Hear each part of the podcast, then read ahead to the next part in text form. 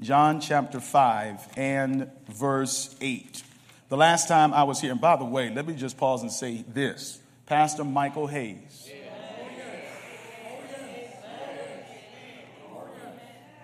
My wife and I got a chance, as I always do after the service, to, to listen to the service, to the message. And initially, I was just listening and multitasking as we were in Pine Forge last week. And man, as he got to the meat of his message and began to share his story, man, I, I, I mean, just the emo- we were overcome with emotion. Um, just to, and this was the first time that Mike has shared his experience. Now, let me tell you how good God is. Can I tell you this real quick? Mike got a call. He didn't know it. Mike got a call after he shared his testimony here that his former conference employer wants him to come and share his story with all of the pastors in that conference in the month of June. Mike was, I, I, just, can I make some sense of this?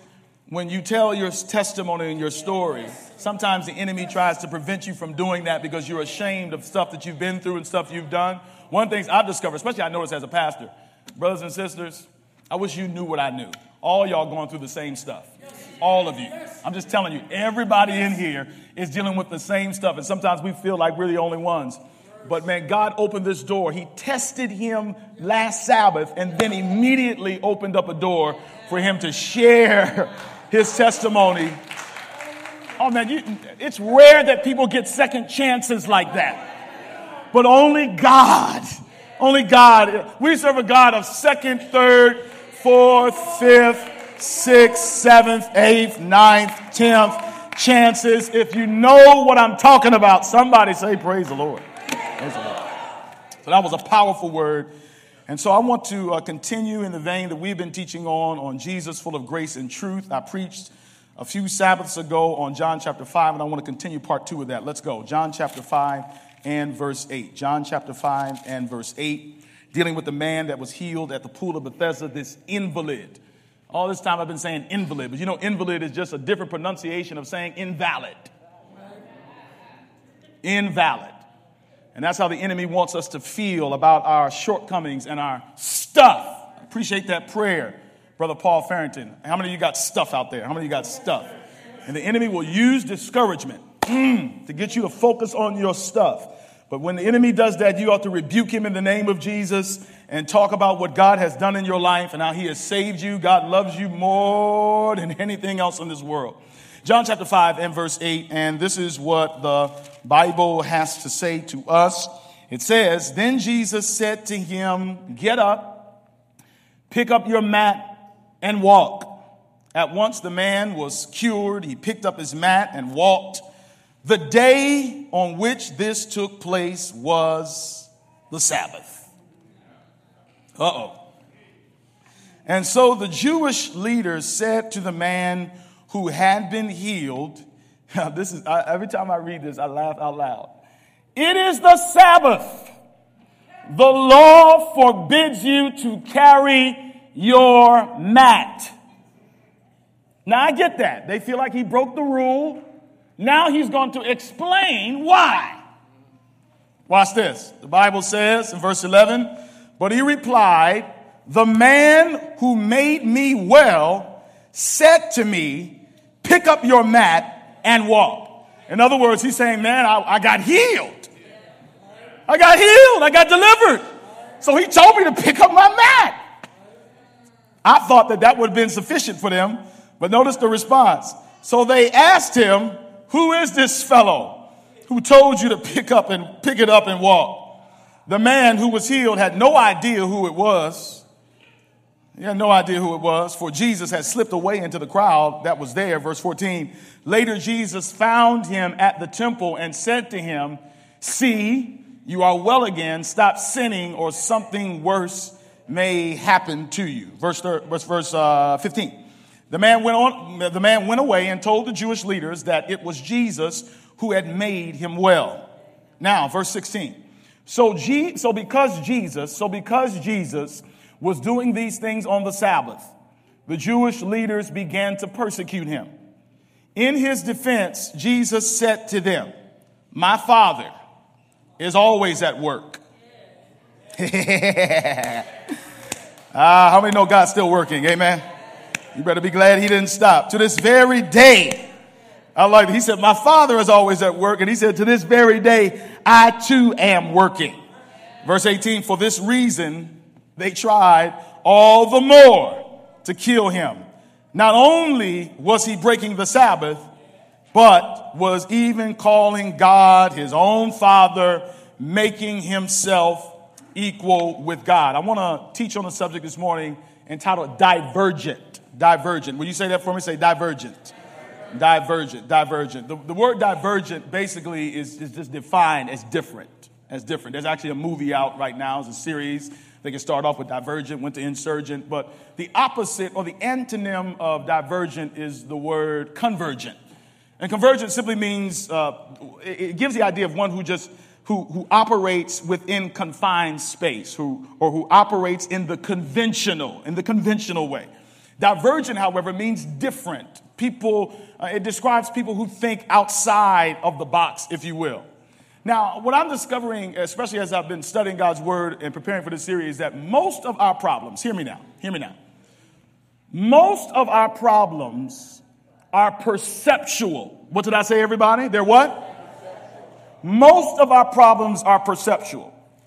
The solution isn't doing something different, it's thinking about the problem differently. let me say that one more time. Most of our problem is perceptual, it's conceptual, it's mental. And a lot of times we think if I, all I've got to do is just change my behavior. And if I change my behavior, then I'll change my problem. You follow what I'm saying? Case in point, you want to lose weight. Now, if I said that I want to lose weight, some of you might be offended by that, but you don't see what I see when I look in the mirror and what's under this shirt, but it doesn't look like it looked when I got here. I just put it like that and I wanted to make a change. So I decided to I decided to do a change of behavior. Uh, Brother Whitehead gave me some videos that I could use to work out with. And so I, I, have been working out, and, and, and, the other day, my wife, God bless her heart, she has, and I bragged to her that I have been faithfully working out now for about five weeks. And she noticed that there was minimal change in my physique even though I have been working out for five weeks. And, and, and, it, and it occurred, I was insulted a little bit, and, and, and it, occurred, it, it occurred to me at that moment that although I had changed my behavior, I had not really changed how I thought about my health.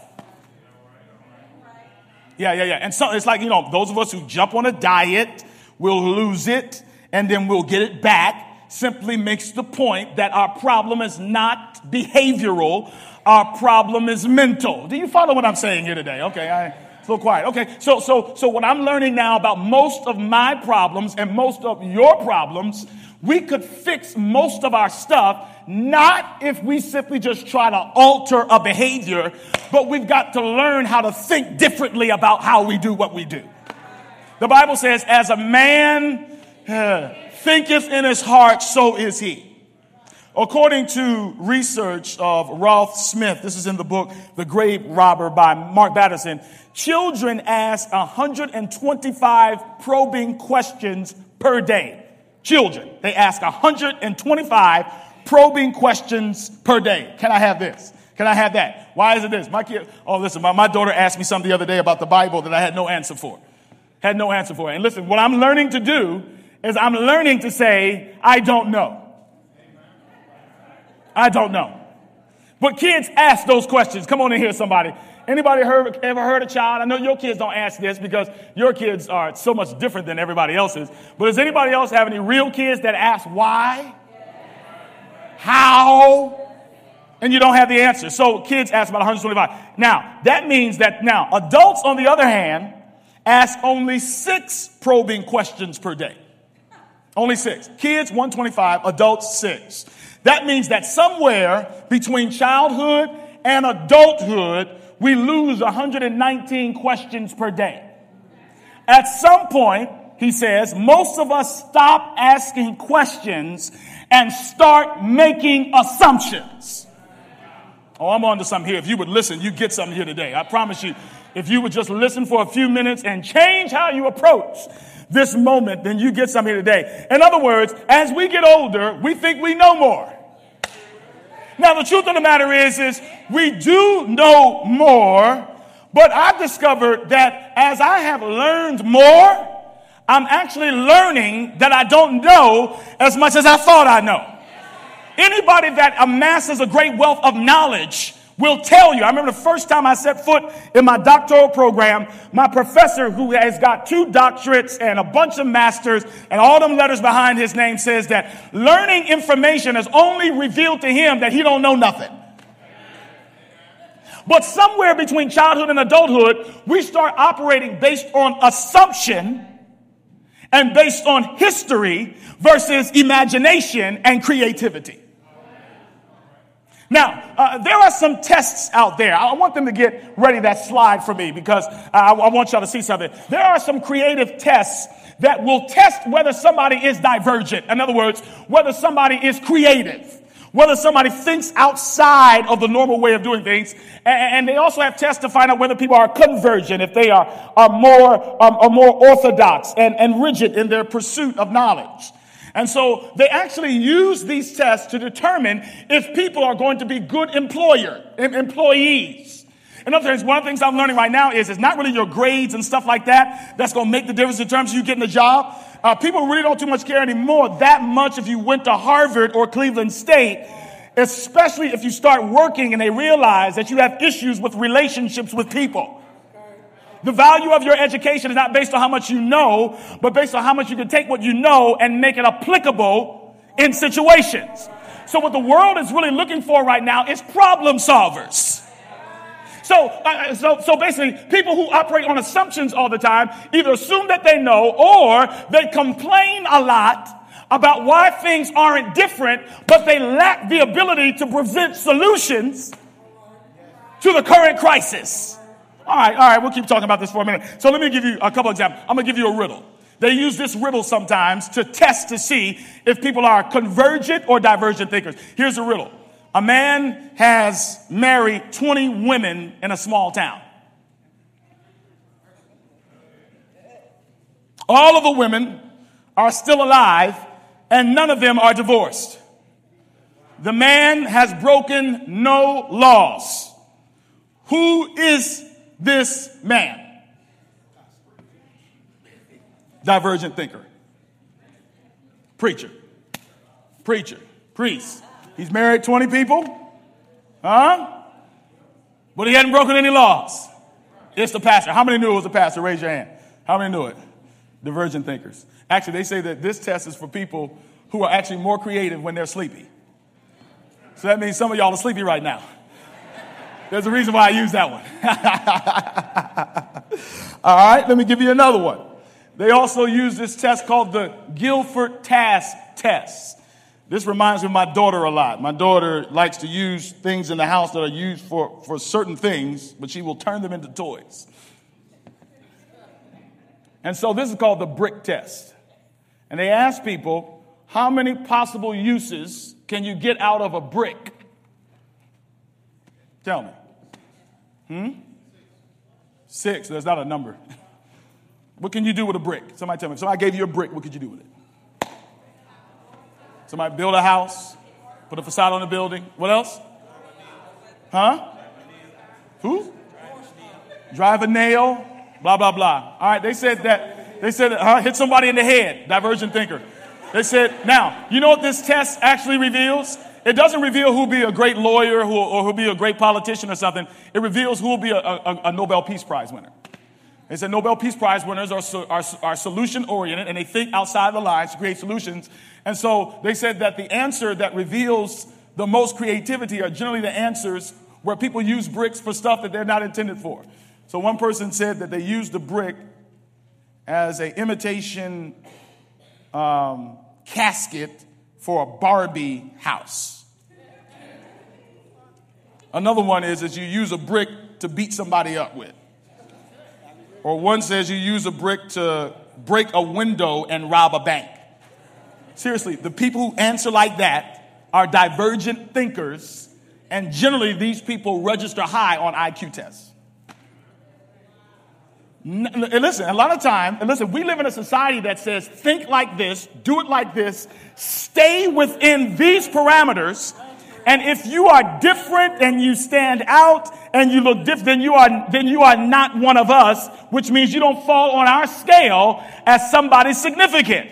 But most of the tests are showing now, and I'm telling you, they're testing not so much for IQ anymore, but they're testing for EQ which is emotional intelligence. Can people control themselves? Do people have integrity? Do people know how to work in groups? And what they're discovering is that people that think differently, Steve Jobs.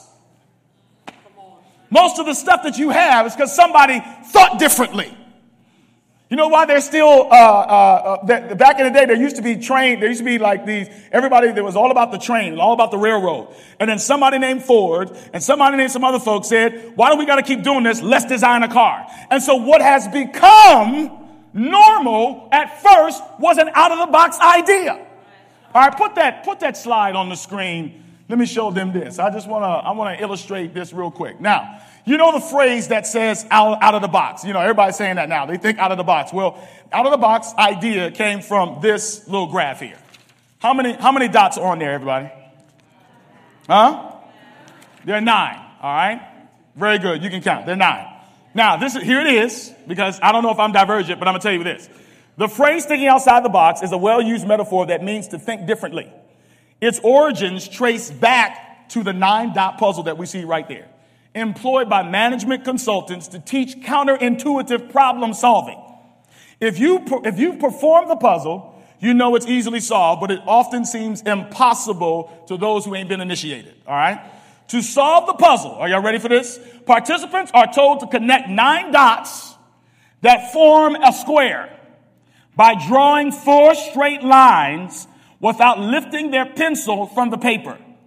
The conundrum is this. If you stay within the boundaries of the box, it's impossible. All right, so go to the next slide now. I tried this before and it didn't work. But this is the answer to complete it.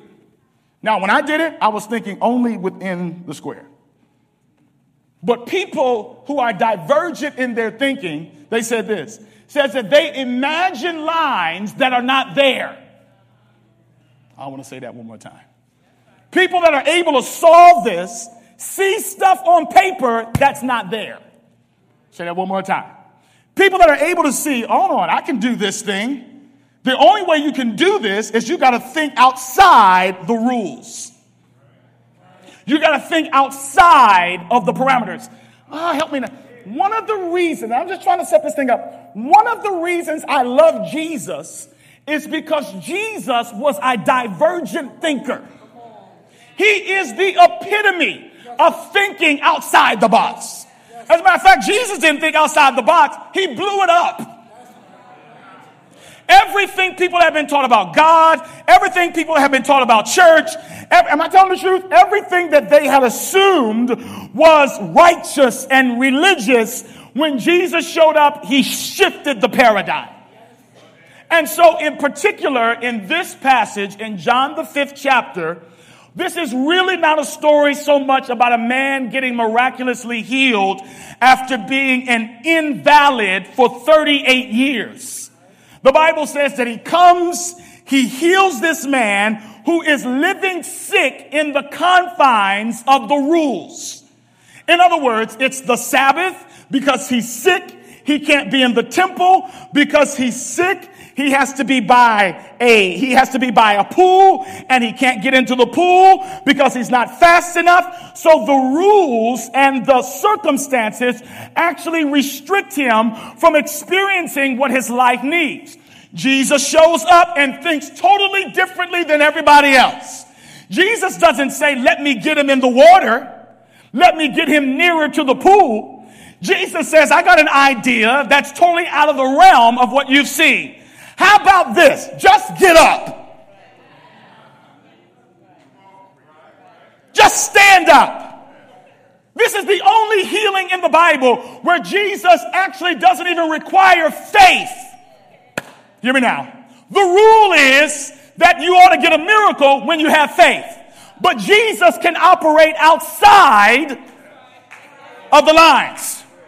The rule was that you were not supposed to heal people on Sabbath. It had gotten that bad. Where they had actually, now, I mean, I'm kind of amazed by that because as we taught you last, a couple Sabbaths ago, the very purpose of the Sabbath was grace.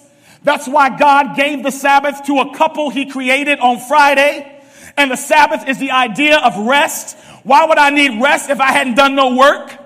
Because the Sabbath points to God's grace in our life, that God gives us stuff we don't deserve, that God gives us blessings we've not worked for, that God provides for our needs when we've not prayed for it, that God works miracles in our lives when we don't deserve it. And the very essence of Sabbath was my grace. I'm going to give you a rest before you labor. I'm going to give you a blessing before you ask for it. But they had taken the Sabbath and made the Sabbath all about rules.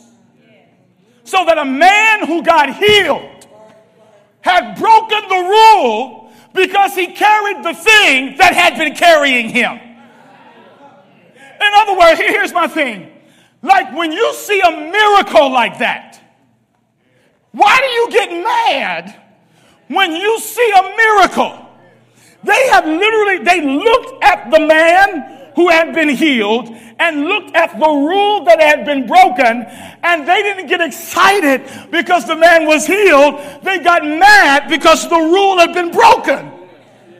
Oh, oh can I say, can I say something to you today? Can I say something to you today? How many of us are missing the supernatural moves and miraculous power of God in our lives because we are so blinded by our way of thinking that even though there's a miracle and an opportunity right in our face, we can't even see it because of the way that we think. Can I take it a step further? Not only did they miss a miracle, they missed the Savior.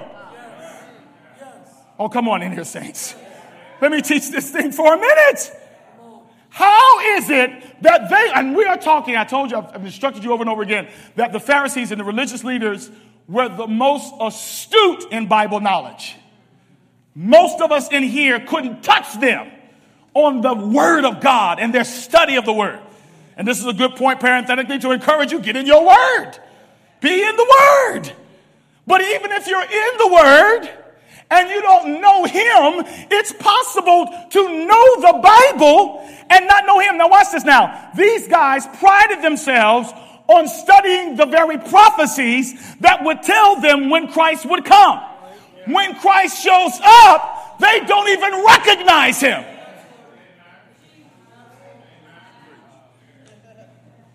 How does that happen? How does it happen? And I want, to, I want to get personal now. How does that happen that God is standing right in front of you? God is all around you. God is working. Hear me, y'all. Hear me. Hear me. For many of us, the Spirit of God has been doing stuff all around us, all inside of us. And we cannot even not only recognize the miracle, we can't even recognize the Messiah. Okay, okay, okay, okay. They loved rules more than they loved the restoration of lives. The Pharisees missed a miracle that was right in front of their eyes because they couldn't see past their human traditions. They couldn't see past their personal experience. In other words, sometimes we can get to a place where we use our experience as the guiding point for everything that happens in life. And what happens is you become so narrow minded that when God shows up in a different way, and I'm gonna tell you now, I told God, I told you Jesus is divergent. I, for most of you, he is going to intentionally approach you in a way that you least expected to test to see if it's really about him or if it's about you. Believe me when I tell you this. He is not going to come in your life in a way that you're expecting him. Look at the Pharisees. They were expecting a king. They were expecting royalty. They were expecting riches. What did Jesus do? Said, I'm not coming that way. I'm coming as a baby. I'm coming from the ghetto. I'm coming poor. I'm coming in a mother who does not have a husband yet. I am coming with the worst of the worst as my disciples. I'm coming with a message of hope and of love and of grace and not of condemnation and of judgment. And I'm telling you, I'm concerned today that the body of Christ has gotten so fixated on routines, has gotten so fixated on traditions, has gotten so fixated on rules, has gotten so fixated on a rigid way of doing things that if God showed up differently in your lives, you would not be able to recognize him.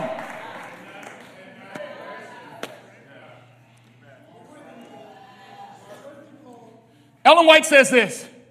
She says, Satan, please don't miss this. She says, Satan intentionally, from the time after 40, remember 40 days and 40 nights, Jesus was, uh, uh, was, was being tempted, right? Satan literally convinced himself that I'm going to kill him in those 40 days. So after Jesus at his, oh, this is good, at his weakest moment, could not be overcome by Satan in his most powerful moment. Mm. Jesus at his weakest is always stronger than Satan at his strongest. And here's the thing because Satan could not overcome him, Sister Radney, in the wilderness for 40 days and 40 nights, he vowed to himself that he was going to, and these are the words Ellen says, she said he would mature his strategy. She says that his strategy now would be not to attack him, to attack him to his face, but to then work through the church. What? No, no, no, hold on. I ain't said nothing yet. Satan says, I'm not going to attack him, but I'm going to work through a false idea of church to discourage him. The reason why the Pharisees and religious, religious leaders were chosen is because the devil knows when you choose leaders, leaders have influence. Most people don't think for themselves. Most people think based on what somebody told them to think. I told you that I'm on a journey right now where God has me in His Word, and God is saying, Myron, I'm tired of you repeating and rehearsing things that you heard somebody else tell you, and I need now for you to come to know me for yourself. I want you to quote scriptures not because you heard them quoted, I want you to quote it because you learned it yourself. I want you to talk about me, not something based on what some preacher said, but I want you to talk about me based on where I brought you, where I've taught you no, hear me now. Hear me, saints. Nobody can take away your testimony. Nobody can take away your experience with God. Hear me today. If you will come not to simply rehearse stuff because somebody taught you, but get to a place in God where you know Him for yourself. Hear me, hear me, hear me. I'm telling you now, we are at a time in Earth's history where there's so much stuff coming at you, so much information being transmitted, so many people talking, and don't think for a minute that Satan is not behind it. He wants to overload our minds with as much foolishness as possible so that we are not able to see the hand of God at work in our lives, even though God is right with us. Y'all don't hear me today. Holy Spirit told me the other day is when you operate based on assumptions, He says you complain a lot. Complainers are losers. Complainers are losers because they can never win. You know why they can never win? Because they always shortchange the work of God in their lives because they talk themselves out of what God could be doing. Some of you are complaining about your wives. My God, I know she got issues, but you don't even realize that the Lord put that woman in your life to save your behind, and God is using her to help you, but you can't see it because your focus is so on what's not working. Some of you are ashamed of your own children. And God is using your prodigal son and daughter to save you. You think that your child acting wild is just all about God trying to save them? I've discovered that. Oh, Lord, help me, Jesus. Oh, y'all, y'all, y'all want to. Y'all, ain't no, y'all, y'all ain't going through nothing in here. I'm talking to a bunch of folk who are in heaven already. Where, where are my folk in here that will just be? Come on, make your boy feel at home for a minute. Do you feel me today? Won't God come in your life and shift some stuff, get you, make you think you're going this way, and then He'll turn it on you, and just so that you don't lean to your own understanding. Now, the Holy Spirit dropped something in my spirit the other day, Sister Hawkins. He said to me, He says, Do not trust yourself. He said, Stop acting like you know when you don't. Do you realize that this whole situation is predicated on the Pharisees thinking they know it all? Can I, can I break that down to you? They misunderstood the miracle. I mean, how you gonna get mad when somebody get blessed?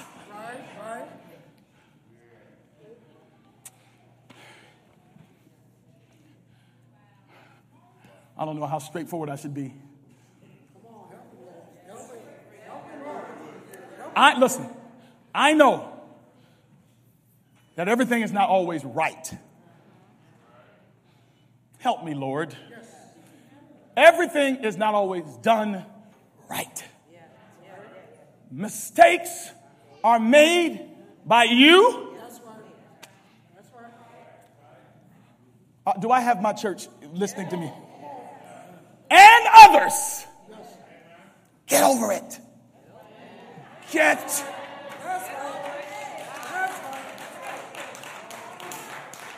If you waste your energy in your life on the negative, your life's gonna pass you by. And here's the first problem you will have wasted your own life because other people won't do things right. And you would have made yourself a loser because you complain and don't give suggestions of solutions. Oh my God, y'all not hearing me. If we would learn to see what God is doing, I mean, I'll go with him. Yeah, he's not keeping the Sabbath the way you want him to. But did he not just get healed? You walked by him for 38 years and couldn't do what Jesus just did. Don't hate on him because he worked a miracle that you couldn't work. Why don't you celebrate what God just did? And I'm telling you, God is saying to me, Myron, there is a supernatural. Most of us live, we live in the natural so much that when supernatural things happen, we don't even know it. Some of us are praying for, some of us have asked God, save me. Anybody ever pray that prayer? And then when God comes in in a way that you do not expect him to move, you begin to get discouraged and despondent and start living in negative miasma of mediocrity and disappointment. And what God is saying is, you prayed that I would increase your faith. You prayed that I would move in your life. Now that I send something that you do not expect, you all of a sudden start giving it credit to the devil. It's me. I'm answering your prayer. It's me. I'm trying to save your life. It's me, the miraculous is happening all around us, and we need to open up our eyes so that we can see the work of God.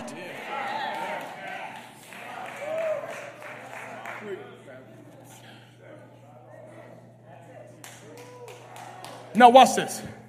Man gets healed. Man picks up his mat. Man's shouting. Man's dancing. So, what does he do? The Bible says he goes to church. Didn't you want him? Talking to the religious leaders. Isn't that where you want him? So because he shows up and he doesn't show up the way you would show up and doesn't look the way you would want him to look and doesn't keep Sabbath the way that you keep Sabbath, you are more upset that he's got his mat rather than he got the Messiah. All right. I don't, I don't know what to do. Now, let me tell you, uh, 1 Corinthians 8 2 says, Those who think they know something do not yet know as they ought to know. Translation, the Bible is saying, the minute you think you know it, you don't. The best place we can be in as Christians. Now, here's something you should never say as a Christian I can't. You know why? Because the Bible says, I can do all things through Christ. Amen? But this is what you should say all the time I don't know. I don't know.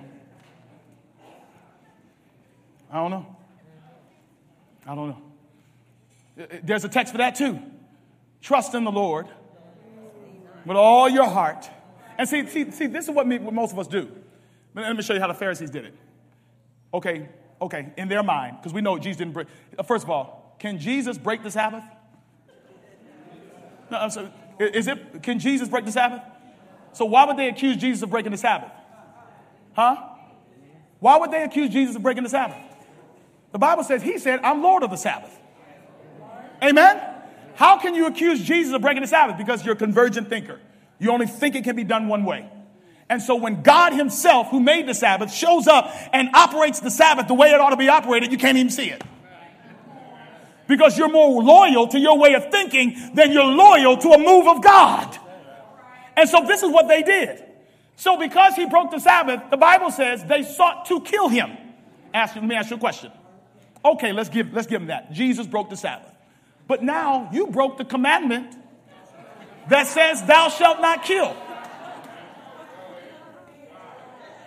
No, you went homicidal. And I'm going to tell you, this is an issue I've noticed uh, in my life and in the body of Christ. We separate, we love to compartmentalize. Listen to me, y'all. Please hear me. This is what we like to do we like to go to church and be spiritual. And then when we get on Facebook, then when we're on Instagram, when we're on Twitter, when we're at work, when we're up late watching TV. Uh, why ain't nobody talking to me? Am I telling the truth? Like, uh, thank you, brother. I mean, like, we like to, or, or, or how about this? And this is this is especially us, us people, us people. You know what I'm talking about. So look, we're gonna leave God right over there because the way you just treated me.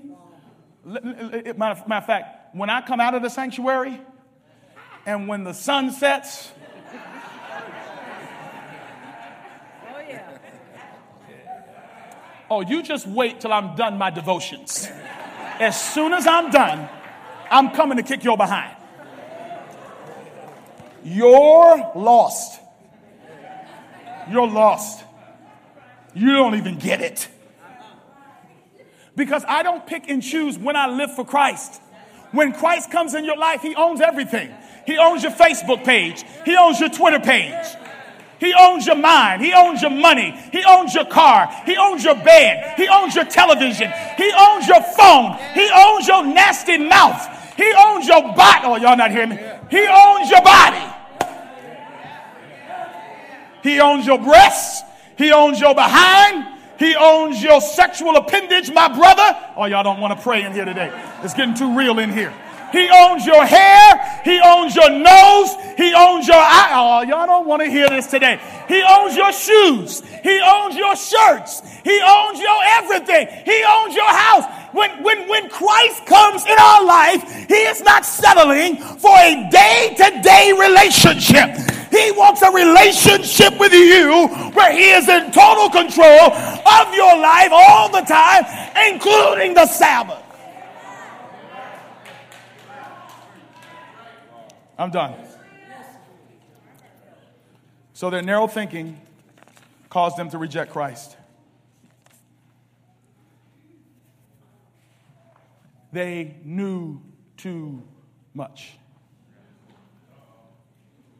And so Jesus says, let me make this plain.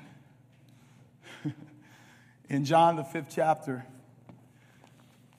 after he had let them run their mouths, he said, Okay, can I speak on my own defense? He says, uh, Let me explain to you what just happened here. He said, The Father is always working.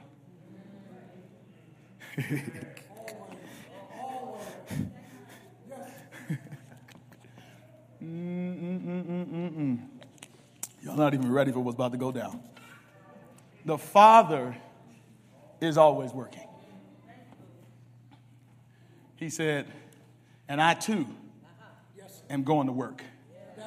He said, to this very day. Can I break down what Jesus just said to him? He said, God's work don't stop.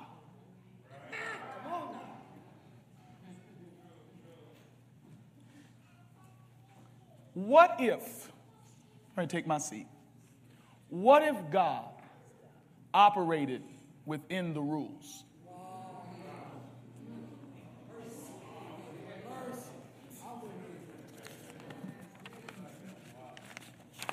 I know things have to be done a certain way.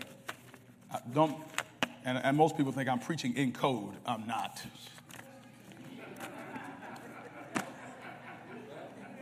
But I want to ask you this question What if God, He said, I'm always working. He said, Me and my daddy, we always working. He said, We don't take a break on Sabbath. Matter of fact, we got to go to work on Sabbath. He said, See, you done worked all week, and now you're resting on Sabbath. It's time for me to go to work on you.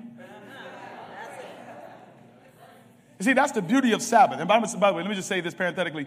You can't even, it's hard to appreciate the Sabbath if you ain't working. Now, I'm not saying being employed, I'm talking about being busy. See, when you've been resting all week, come on in here, somebody. It's hard to appreciate a moment where you can be still and know that He is God. See, the, the Sabbath is rough because, see, this is a day where we're supposed to pause and look at our lives. It's a day where, no, don't miss me on this because we got a lot of stuff going on on Sabbath. Our stuff is on the other extreme in 2015. But remember now, the Sabbath was not designed simply for us to continue what we've been doing all week. The Sabbath, God said, look, do what you want for six days, but uh, give me one day to work on you. He said, I've been working all week, but I need a day where I can work on you. And I love his point. He says, look, me and the Father, we're always at work. We don't stop working. Can you imagine for a minute if God only operated within the confines of what we call the right way and the rules? Do you realize that grace itself is outside of rules? If God were to deal with us based on the ritual, based on the law, do you not know where you would be? Can you imagine if God treat, held you to the same standard that you hold other people to? hey! I don't know about you, but I love what Daryl Coley said. See, you can't put that stuff on Jesus and say you got to do it this way and you got to do it that way. Uh-uh. You know, do you know who you're dealing with? We are dealing with the great I am. We are dealing with El Shaddai. We are dealing with Jehovah Nissi. We are dealing with Jehovah Tsidkenu. We are dealing with a God who is Jehovah Jireh. I, this is, I ain't trying to hype you. I'm trying to tell you something. He is sovereign. That's what Daryl said. Daryl said he can do whatever he wants to.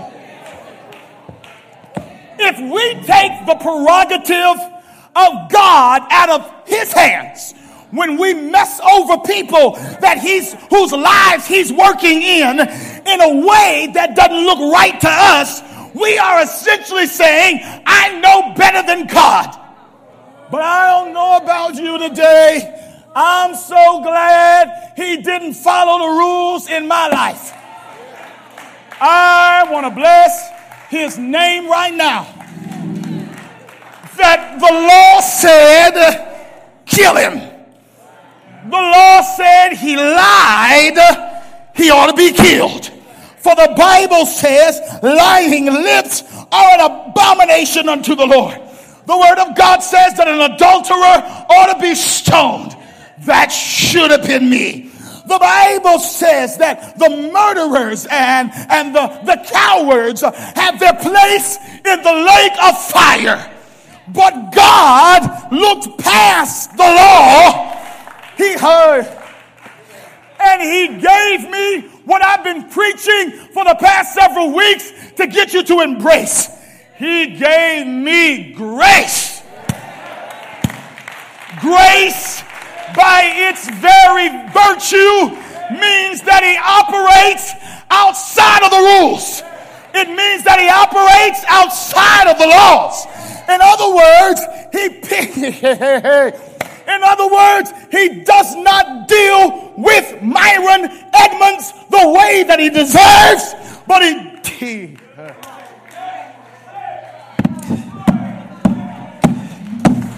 he deals with me based on loving kindness and, and tender mercies. Eh. And, and the Bible says that his mercies are new.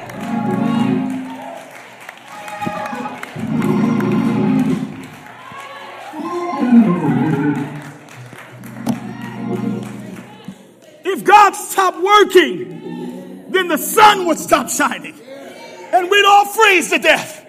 If God stopped working, then the oceans would stay in their place and the ecological systems would fall apart and, and, and universes and, and, and, and, and, and planets would collide into each other. If, if God at this moment right now decided to take his hands off the four winds of the earth, that the Bible says that the angels are holding back the winds of strife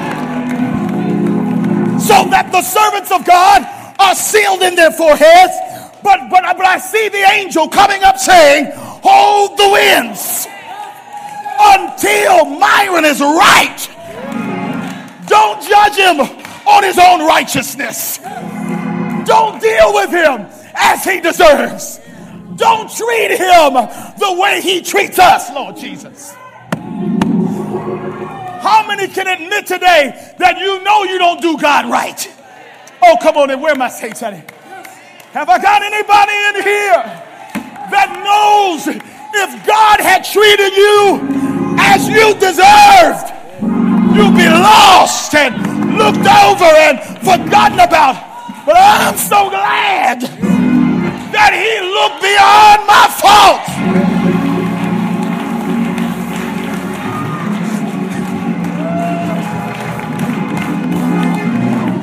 And he saw my needs.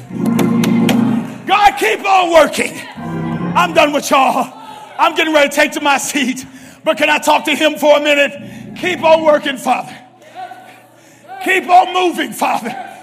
Don't let me stop you from doing what you want to do. Don't let my attitude keep you from blessing who you want to bless.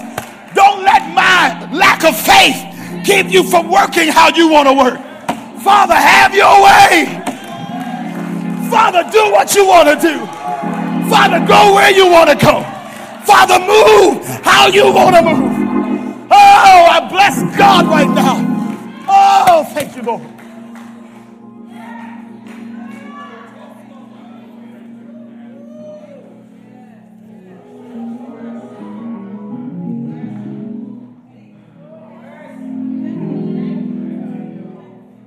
I had to ask myself, oh, y'all forgive the emotion. I don't care whether you forgive me or not. I look, y'all. I am blessed. I'm blessed. I don't. Hey, I don't have what I want, but I certainly I got more than I deserve.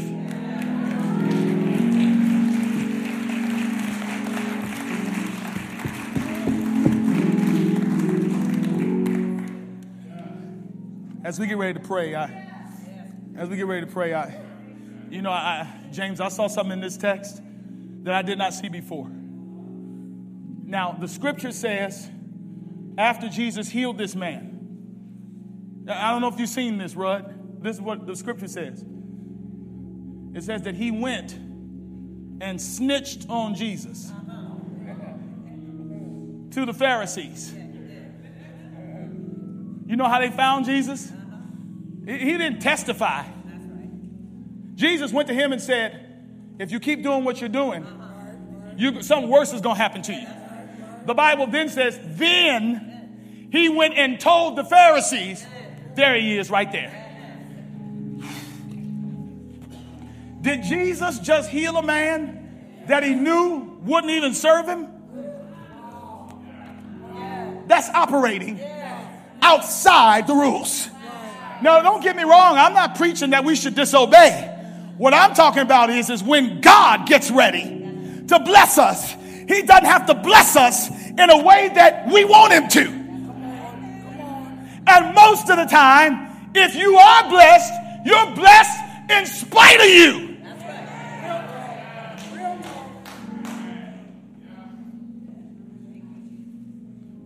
So, uh, this message is for, for two people. Two people. The first person, you can only see one way out of your situation. Please hear me, listen to me. Or you, you have a predicament or a situation and you can only see one, but for most of us, we see no way out. We feel hopeless, we feel powerless. May I submit to you that God's got a thousand ways to solve your problem. Look around you.